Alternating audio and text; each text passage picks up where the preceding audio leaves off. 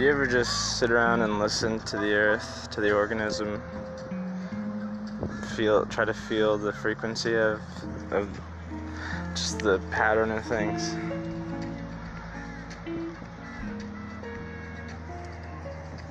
The beauty in the birds chirping, the sound of the imper- imperfect, perfect waves just crashing on the shore, kissing the sand.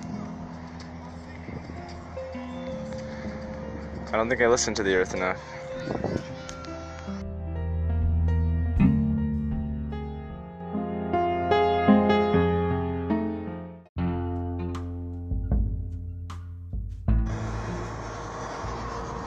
So everything's going mad, right? Because now we have videos online circulating that are saying, like, people are just.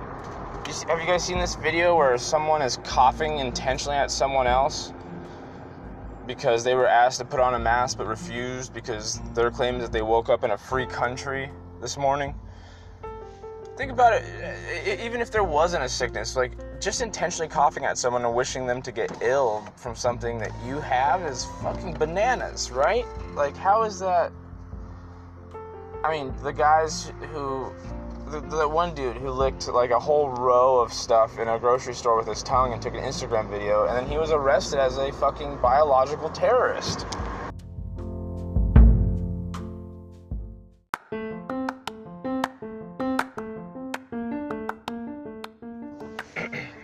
so like there's also another video online that I saw that was of a bunch of people in a store with masks on yelling violently at a person who wasn't wearing a mask and they chased her out of the store for it.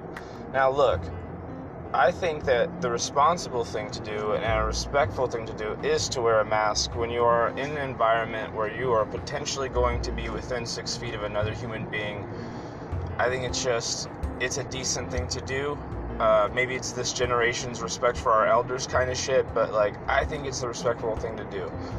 I'm not saying you have to. I, am not going to infringe on anyone's rights and say that you have to wear a mask. Um, I just think that it would might make some people comfortable and eliminate some unnecessary fear and videos like this that we're seeing pop up all over the internet. I work at a at a food place and we our our policy is that we have to wear masks the entire shift, no matter what.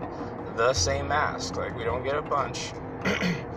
and so, what I'm saying is, when people come into our store and we say, "Hey, could you please put on a mask?"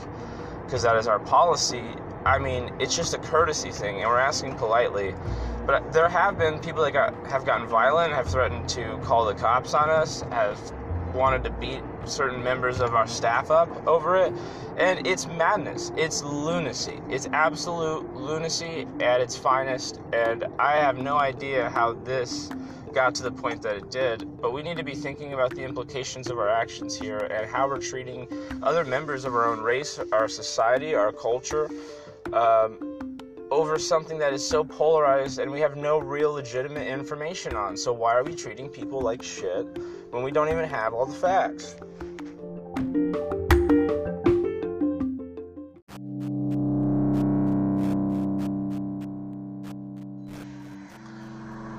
I mean, we're not there yet, but there's places that are taking people's temperatures. That way, you you have to be checked before you walk into the establishment. And think about the conflicts that'll be there when people don't even want to wear a mask right now. Imagine having your temperature taken. And I also think like whoever who has a perfect temperature all the time. Like is that or if you're an employee, are you going to lose hours because you have a little bit of a high temperature, like but not a fever or any of the symptoms other than just a little bit of a high temperature? Or if you work around, uh, I know I know a buddy who works at Whole Foods, and they just bought these ten thousand dollar cameras that are infrared and have heat seeking on it, so they can watch the cameras and also see the temperatures of their employees while they work. So if one employee reaches a you know too high of a temperature, they just send him home But luckily, Whole Foods is paying you. So, like, if you get sent home for having, you know, a high temperature or whatever, then they pay you for a day's work no matter what, which is good. So, at least, even if you are losing hours, you're still being able to maintain a living while dealing with maintaining a, you know, a healthy body. So, there's a, a lot of shifts that are going to happen, and if we're meeting conflict over mass right now and just common decency and respecting each other. Like, why weren't they chasing the guy, you know, the guy coughing or the person coughing intentionally at someone because of this stuff instead of the person who was just misinformed about what masks are and how they work and are listening to all the polar, polarized you know conversations about it like the who in the beginning saying like ah oh, you don't need to wear masks and now it's like you have to wear masks so it's like people are very confused and out of their own confusion are attacking other confused people over it and that makes no sense to me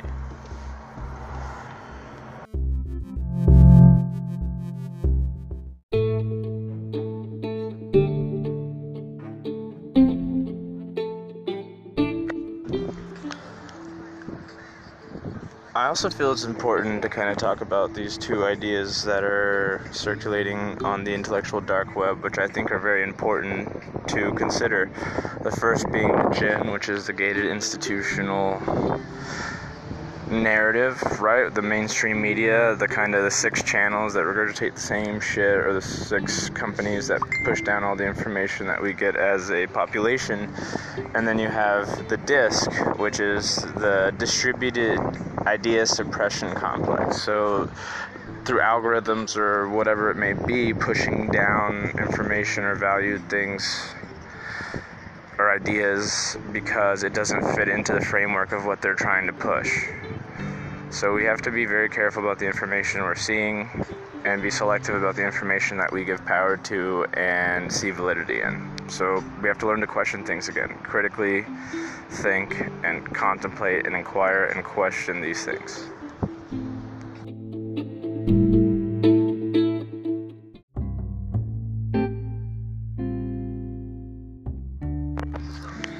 A lot of people were asking about, you know, like whether or not I deleted my Facebook, Instagram, and why I would do such a thing. And for me, I just I'd been con- so consumed and addicted to Instagram and Facebook in the sense that like I was trying to put stuff out to get feedback, and when I wasn't getting it, I was getting more sh- just frustrated and feeling more and more isolated for no reason. And so I deleted it to uh, be more present, to just focus on my life and my feelings, and to be present with my thoughts instead of just trying to distract myself constantly whenever I'm alone with them.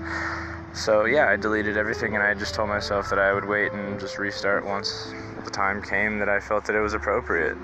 I think virtual distancing is like one of the things that I'm going to be preaching about for a while now is just like yeah, we have to rearrange our values and how we look at this little black box in our pockets and social media because it, it is kind of like a ghost in the machine in the sense. Like i heard uh, bret weinstein talking about this on the dark horse podcast about how it's the ghost in the sh- like the shell in the sense that these algorithms kind of um, we can't see them working or like how they work and which algorithms are using what to suppress what ideas or to boost other ideas to kind of cause controversy and it's it's kind of this thing that we can see but we can't really see it like wi-fi or you know god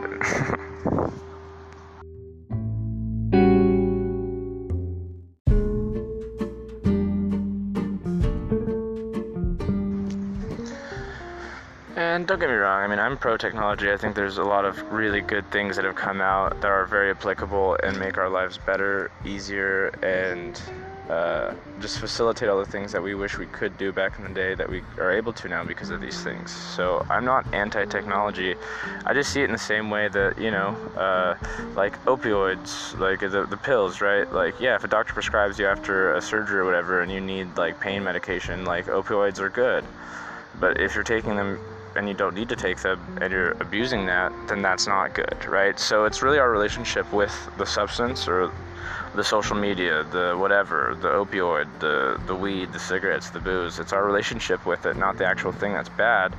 So I had to reassess myself and uh, just kind of get myself out of that funk. And now every time I use Instagram or Facebook, I'm using it with an intention, and I'm only using it maybe collectively 20 30 minutes a day compared to the hours and hours I spent before. So I gave the analogy to a friend of mine who's asking me about it.